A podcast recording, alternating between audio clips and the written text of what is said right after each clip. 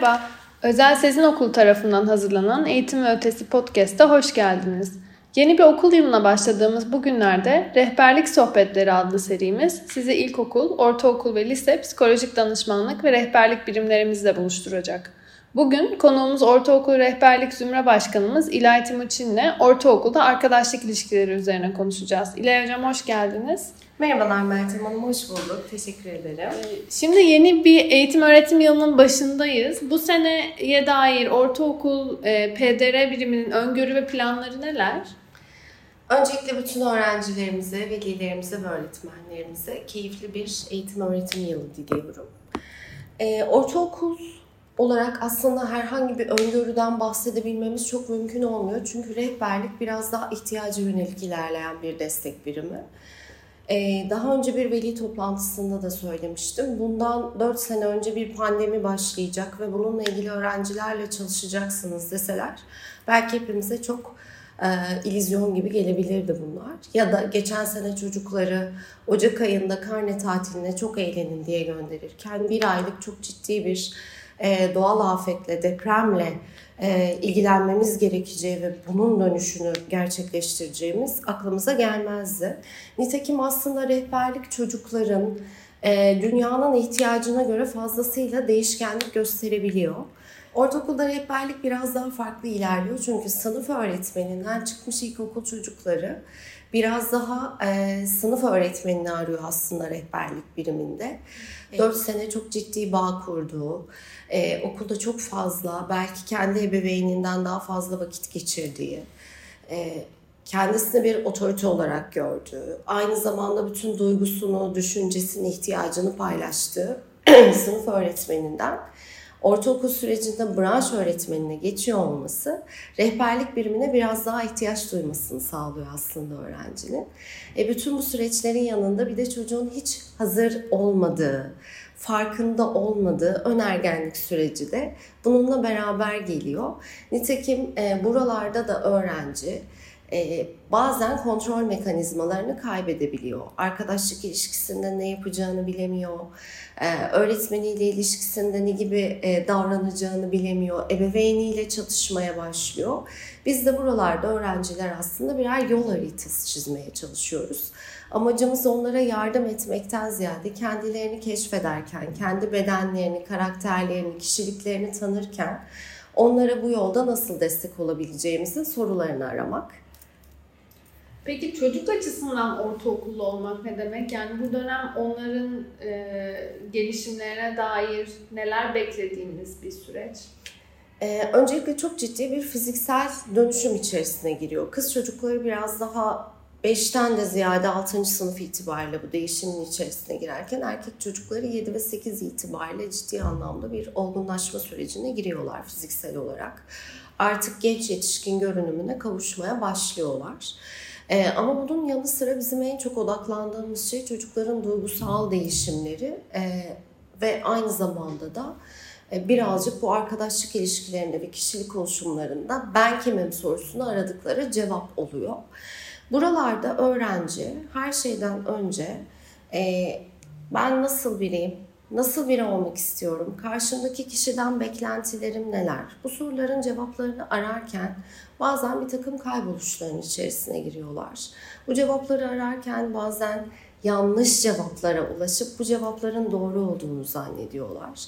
E, o yüzden de arkadaşlık ilişkisi ortaokulda bizim en temel taşımız haline geliyor. Çünkü çok değişken bir süreç. Bir öğrenci 5. sınıfta başladığı bir arkadaşlığı 8'e kadar yürütemeyebiliyor. 5 ve 6'da biraz daha tekil arkadaşlıklar, benim en yakın arkadaşım dediği grubun içerisindeyken, ikili bir gruptayken 7 ve 8'de biraz daha 4-5 kişilik, 6-7 kişilik grupların içerisinde kendine yer edinmeye çalışabiliyor. O yüzden de öğrencinin bu değişim aşamasındaki cevapları kendisine doğru bulması en temel taş haline geliyor.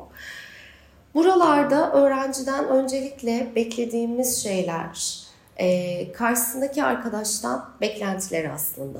Ya ben nasıl bir arkadaş istiyorum, nasıl bir arkadaşla mutlu olabilirim? Çünkü bu yaş grubundaki yine çocuklar bazen arkadaş seçimlerinde karşısındakini manipüle edebilecek ya da biraz daha yönetebileceği arkadaşlıklara itilebiliyor.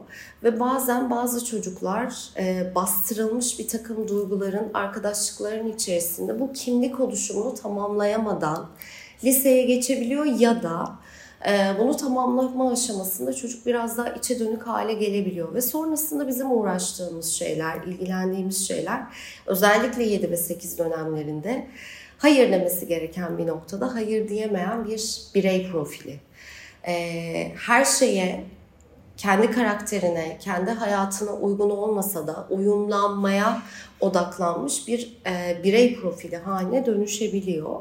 O yüzden de arkadaşlık seçimlerinde öncelikle kişinin kendini önemsemesini, sonrasında karşısındaki arkadaşın önemsemesini tercih ediyoruz ve çocuklara gerekli yönlendirmeleri de bu şekilde yapıyoruz. E, buralarda kalp kırmadan, saygı ve sevgi çerçevesinde e, ama kendi sınırlarını koruyarak, kendi bedenlerini, karakterlerini koruyarak, kendi kimliklerine zarar vermeden ama karşısındakini de incitmeyecek şekilde doğru tartışmalarla, doğru yönlendirmelerle arkadaşlık ilişkisini yürütmeyi bekliyoruz çocuklardan. Bunun için yönlendirmeler yapıyoruz. Sadece bu ilişkiyi kurmak da değil aslında mesele. Bu ilişkiyi sürdürebilmek bu yaş grubunda çok kolay değil. Çünkü zihin değişiyor, beyin gelişiyor. Bununla beraber çocuklar e, çok ciddi fikir ayrılıklarının içerisine girebiliyorlar. Ve bu yaş grubunda arkadaşlık ilişkileri biraz daha pamuk ipliğine bağlı diyebiliriz aslında. Oralarda da e, tartışmalar biraz daha seninle bir daha konuşmak istemiyorum, küstüm oynamıyorum'a dönüşebiliyor. E, ama oralarda da biz rehberlik birimi olarak e, aynı zamanda doğru yönlendirmeyi yapan ebeveyn profilleri olarak çocuklara gerekli yönlendirmeleri yapıyor oluyoruz. Peki bununla ilgili nasıl çalışmalar yapıyorsunuz? Yani biraz daha çocuklarla birebir çalışarak mı ilerliyorsunuz yoksa rehberlik e, birimi olarak çocuklarla e, bu konuda yaptığınız eğitimler, çalışmalar, sınıf dersleri vesaire oluyor mu? Aslında hepsi diyebiliriz. Hı hı. E, ortaokul dönemi itibariyle bireysel e, öğrenciyle çalışmak tabii ki çok daha fazla verim getiriyor. Hı hı. Çünkü artık 20-24 kişilik sınıflar içerisinde çocuklar çok duygularını ifade etmekten mutlu olmuyorlar. Onlar biraz daha birebir de kendilerini açma konusunda daha e, özverili yaklaşabiliyorlar. Biz daha çok bireysel ilerlemekle beraber e, grup atölyeleri şeklinde de devam ediyoruz. Bunu nasıl yapıyoruz? Öğrencilerden sene başında ihtiyaçlarına dair bir anket e, çıkarak onlardan fikirlerini alıyoruz. En çok neye ihtiyacın var? En çok hangi alanda zorlanıyorsun? Rehberlikten destek istesen hangi alanla ilgili destek isterdin gibi soruları sorup onlardan cevaplar alıyoruz. Sonrasında en popüler cevaplardan en çok destek ihtiyacı olan e, gelen alanlarla ilgili de konu başlıklarıyla ilgili de atölyeler açıyoruz. Dönemde iki tane atölye e, açacağız bu senede. Geçen sene de açmıştık daha çok faydasını gördük. Çünkü 24 kişilik bir ortamda çocuk kendini ifade etmek istese dahi 24'ünün de aslında ihtiyacı olduğu alan farklı. Bu sefer bir öğrenciye iyi gelirken başka bir öğrencinin aslında o derste sıkılmasına yol açıyor bu durum. O yüzden de ihtiyaca yönelik rehberlik tam olarak aslında bu tür noktalarda işe yarıyor. Total bir sınıf genelindense grup atölyeleri ve bireysel çalışmalarla daha fayda sağlıyoruz. Ama tabii şöyle de bir gerçek var. Ergenlik dönemindeki bir çocukla çalışırken e, aldığınız verim ergenlik döneminde çocuğu olan bir ebeveynle çalışırken aldığınız verimden daha az. Nitekim aslında biz veliyle çalışmayı, veli yönlendirmesi yapmayı, velinin çocuğuyla iletişimini kuvvetlendirmeyi, velinin çocuğuyla diyaloğunu, sohbetini, çocuğun onunla sohbetini arttırmayı daha çok hedefliyoruz. O yüzden bu sene ilk defa veli atölyelerine başlıyor olacağız. Yine velilere çıkacağımız bir anketle, onların ihtiyacını öğrenerek, onların ihtiyacını desteklemek amaçlı e, atölyelerle gerek bizim gerek dışarıdan uzman psikolog destekleriyle e, onlarla çalışmaya başlayacağımız bir sene olacak. Daha önceki yıllarda biraz daha seminerler, sempozyumlar bu şekilde ilerliyorduk. Fakat e, bütün seneyi bir saate sıkıştırdığınız zaman biraz daha konsantre olmanız gereken şey çok sabit kalıyor. Çok soru cevapla gidemiyorsunuz. Velinin de birazcık buradaki ihtiyacını göz önünde bulundurarak bu şekilde bir sistem kurmayı tercih ettik. O yüzden bu sene hem çocuk hem veliyle çalışıyor olmak e, konu başlığı ne olursa olsun iki taraf içinde okul, aile ve çocuk özelinde e, çok daha işlevsel olacak diye düşünüyoruz. Aslında ben tam da size e, arkadaşlık ilişkilerinde e, problem yaşayan bir çocuğun ebeveynleriyle neler konuşuyorsunuz ya da ebe, e, ebeveynlerden size arkadaşlık ilişkileriyle ilgili nasıl sorular geliyor, onlara nasıl destek oluyorsunuz bunu soracaktım. E, tam onu düşünürken veli atölyelerine değindiniz. Evet, veli atölyelerini e, başlatıyor olmak tabii ki işe yarayacak bu anlamda. Çünkü bu başlığın geleceğine çok inanıyoruz. Özellikle biraz daha küçük gruplarda.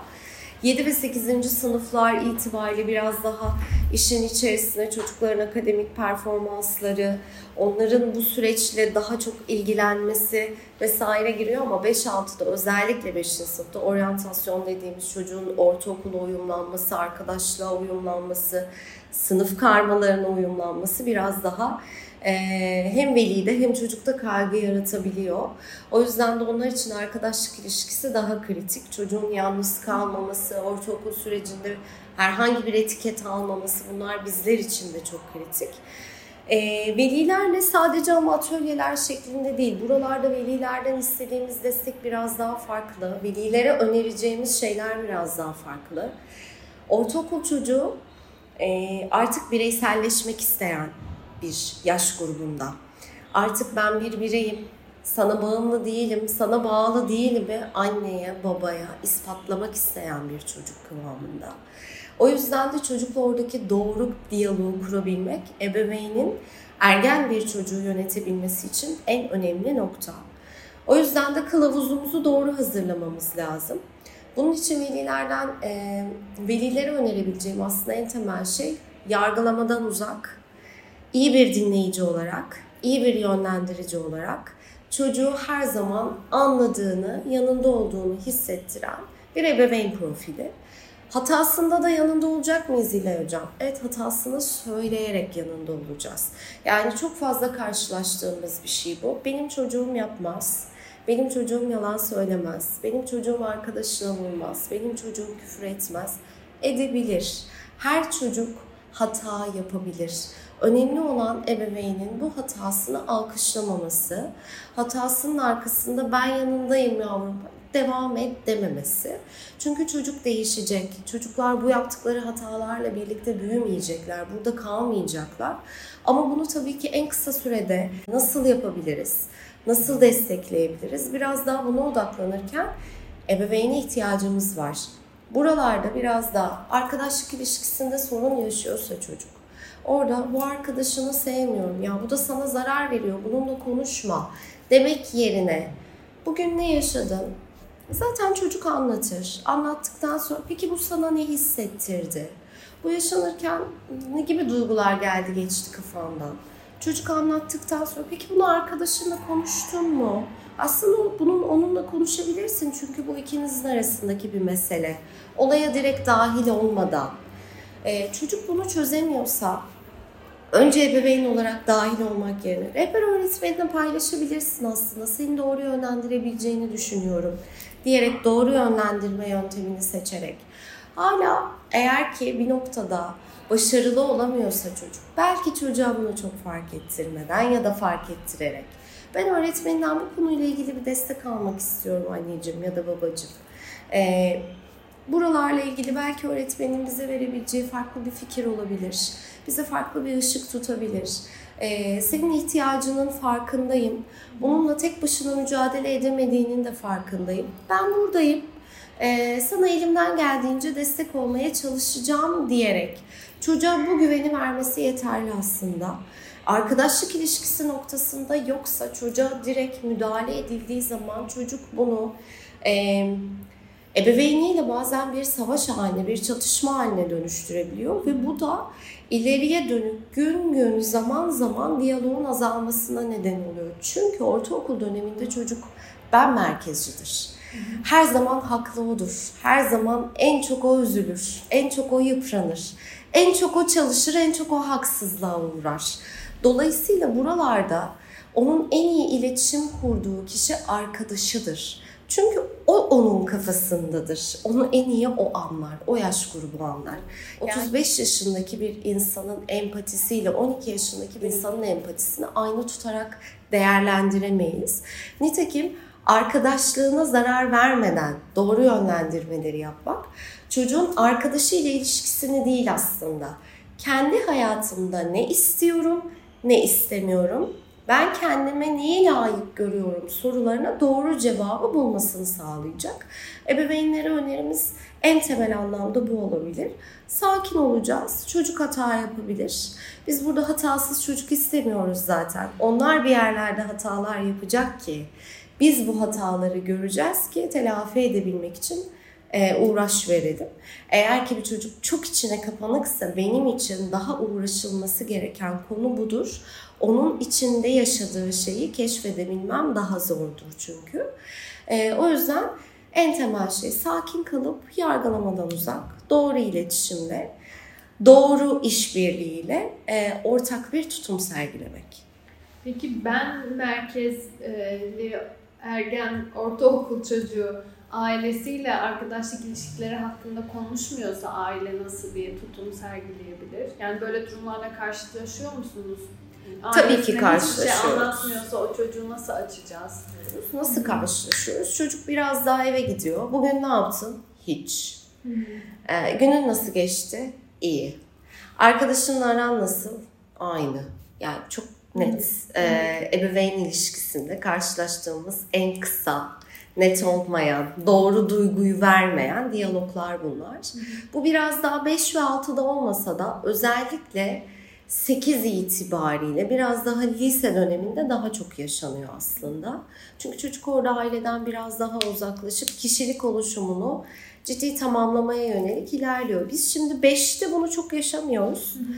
E, 6'da da çok yaşamıyoruz aslında. 7-8'de ergenliğini biraz daha sınırlarda yaşayan çocuklarımızda yaşıyoruz. Çok ciddi sayılar veremem bununla ilgili ama tabii ki örnekleri var. E, buralarda veli, veliye şu değil, bugün ne yaptın okulda gibi size tek kelimelik cevap verebileceği bir soru sormak yerine bugün okulda farklı bir şey yaşadın mı? Ya da bugün okulda güzel güzel ne oldu mesela? Bir tane örnek verir misin? Daha çocuğa konuşabileceği somut soruyu sormak. Soyut bir sorudansa, soyut düşünmedense, hani ne yaptın dediğinde o çok geniş düşünüyor çünkü çocuk bunu. Ve o geniş soruya cevap vermek yerine soruyu reddederek cevap vermemeyi tercih ediyor. Ama cevap verebileceği bir hale dönüştürürsek soruyu cevap alabilmemiz biraz daha kolaylaşır. Ee, hiç diyalog kurmuyorsa aileyle, tamamen kapı kapalıysa odada, e, hayatına dair hiçbir şey bilmiyorsa ebeveyn çocuğunun, her türlü yolu denedi ve bir türlü diyalogda kuramıyorsa evet önce okul rehber öğretmeninden bir destek istemeli ebeveyn. Hocam yardıma ihtiyacım var çığlığıdır bu ortaokulda. Çünkü lisede bu artabilir. Ee, eğer ki okul rehber öğretmeni de benzer şeyleri düşünüyorsa öğrenciyle ilgili e, belki bir uzman desteğine başvurabilir.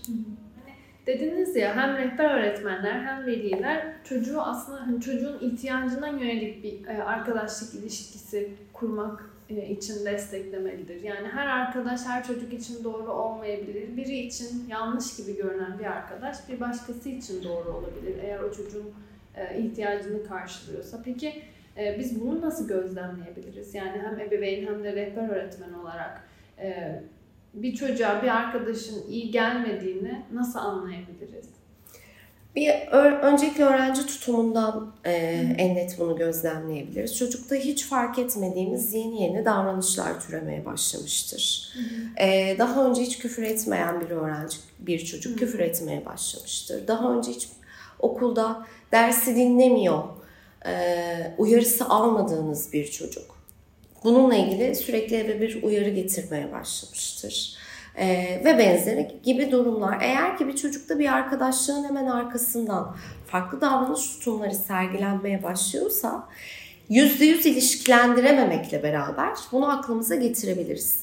Ee, bazen tamamen dönemsel, tamamen süreçsel, bazen tamamen ergenliğin getirdiği anlık bir ruh haliyle de yaşanabilir bunlar. Ee, tamamen başka birine bağlamak doğru değil. Ee, ama en azından bir ilişkilendirme yapıp acaba böyle olabilir mi sorusunu kendimize sorabilir. Bununla alakalı gerekli gözlemi yapabilir. Belki gerekli soruları gerekli kişilere sorabilir. Arkasından bu şıkkı ortadan eleyebiliriz ya da tamamen onu işaretleyebiliriz. Ee, arkadaşlık ilişkisine bağlı bu arada şurada yanlış anlaşılma olsun istemiyorum. Bir öğrenci yanlış arkadaşlıklar da kurabilir. Hı.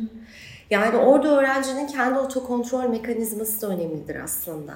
Evet ortaokul süreci kontrol mekanizmalarının, savunma mekanizmalarının yavaş olduğu bir dönem. Ergenlikle beraber bunlar biraz daha artıyor. Ama e, en temel noktalardan biri de şu. Çocuk konfor alanından da çıkmalı.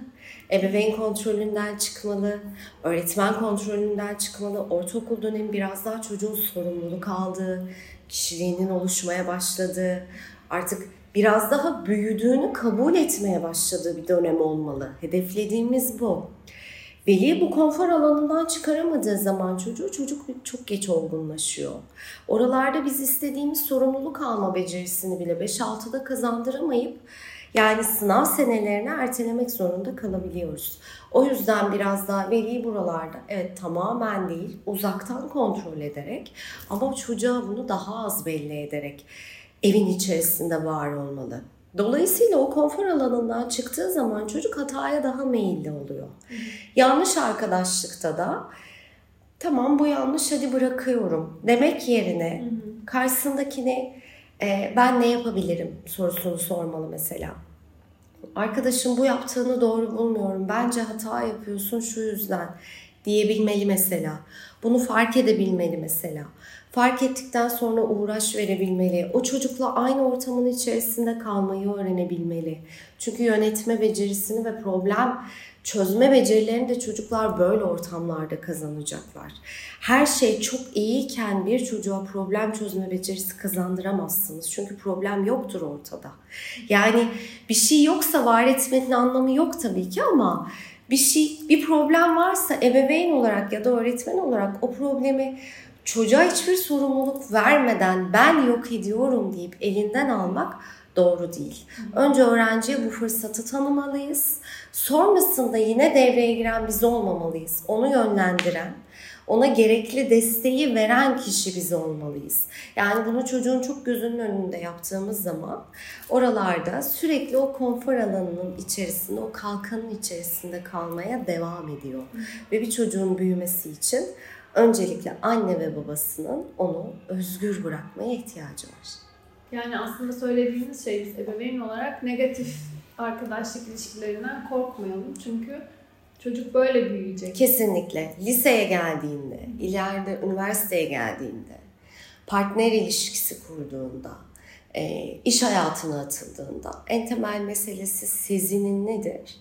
İyi bir yaşam becerisi kazandırmak problemle hiç başa çıkmamış, çıkmak zorunda kalmamış çocuklar ileriye dönük bu tarz ilişkilerde en çok zorlanan çocuklar, bireyler haline geliyor. O yüzden biraz daha özgürlük alanlarını rahat bırakarak ama çocuğa özgür olmasıyla beraber etik değerlerden mahrum bırakan, saygısız olmayı öğreten, saygıdan uzak bir çocuk değil. Doğruyu öğreterek, doğruyu yönlendirerek ama yapması gereken kişinin kendisi olduğunu vurgulayarak e, öğrenci yetiştirmeye devam ettiğimiz bir dönem ortaokul. E, ilkokul kademesinde bütün bu değerler verilirken çocuk ergenlikle beraber bazen bu değerleri hatırlamaya ihtiyaç duyuyor. Arkadaşlık ilişkileri aslında ortaokulda çocuk için başlı başına bir okul gibi. Sosyal beceriler edinebiliyor, yaşam becerilerini geliştirebiliyor. Ee, ama arkadaşlık ilişkileri ortaokul çocuğu için e, büyük bir öğrenme alanı. Kesinlikle. E, hatta en önemli öğrenme alanı diyebiliriz. Hı hı. Çünkü arkadaşlık ilişkisi iyi gitmeyen bir öğrencinin akademik performans inmesinin indiğini, düştüğünü, hı hı. çocuğun ders, derste konsantrasyonunun ciddi anlamda bozulduğunu gözlemleyebilirsiniz. Hı hı. E, o yüzden bir çocuk önce mutlu olmalı. Sonrasında diğer bütün kazanımlarını gerçekleştirebilmeli. Mutsuz bir öğrenciyi, mutlu olmayan bir çocuğu, mutlu olmayan bir bireyi aslında bu bizler için de aynı şekilde başka bir alanda mutlu etmek her zaman için daha zor. O yüzden arkadaşlık ilişkisi iyi öğrenci, arkadaşlıklarında kazanan öğrenci, çevresi geniş, bu anlamda takdir edilen, aranılan öğrenci her zaman ortaokul sürecinde 1-0 önde ilerliyor.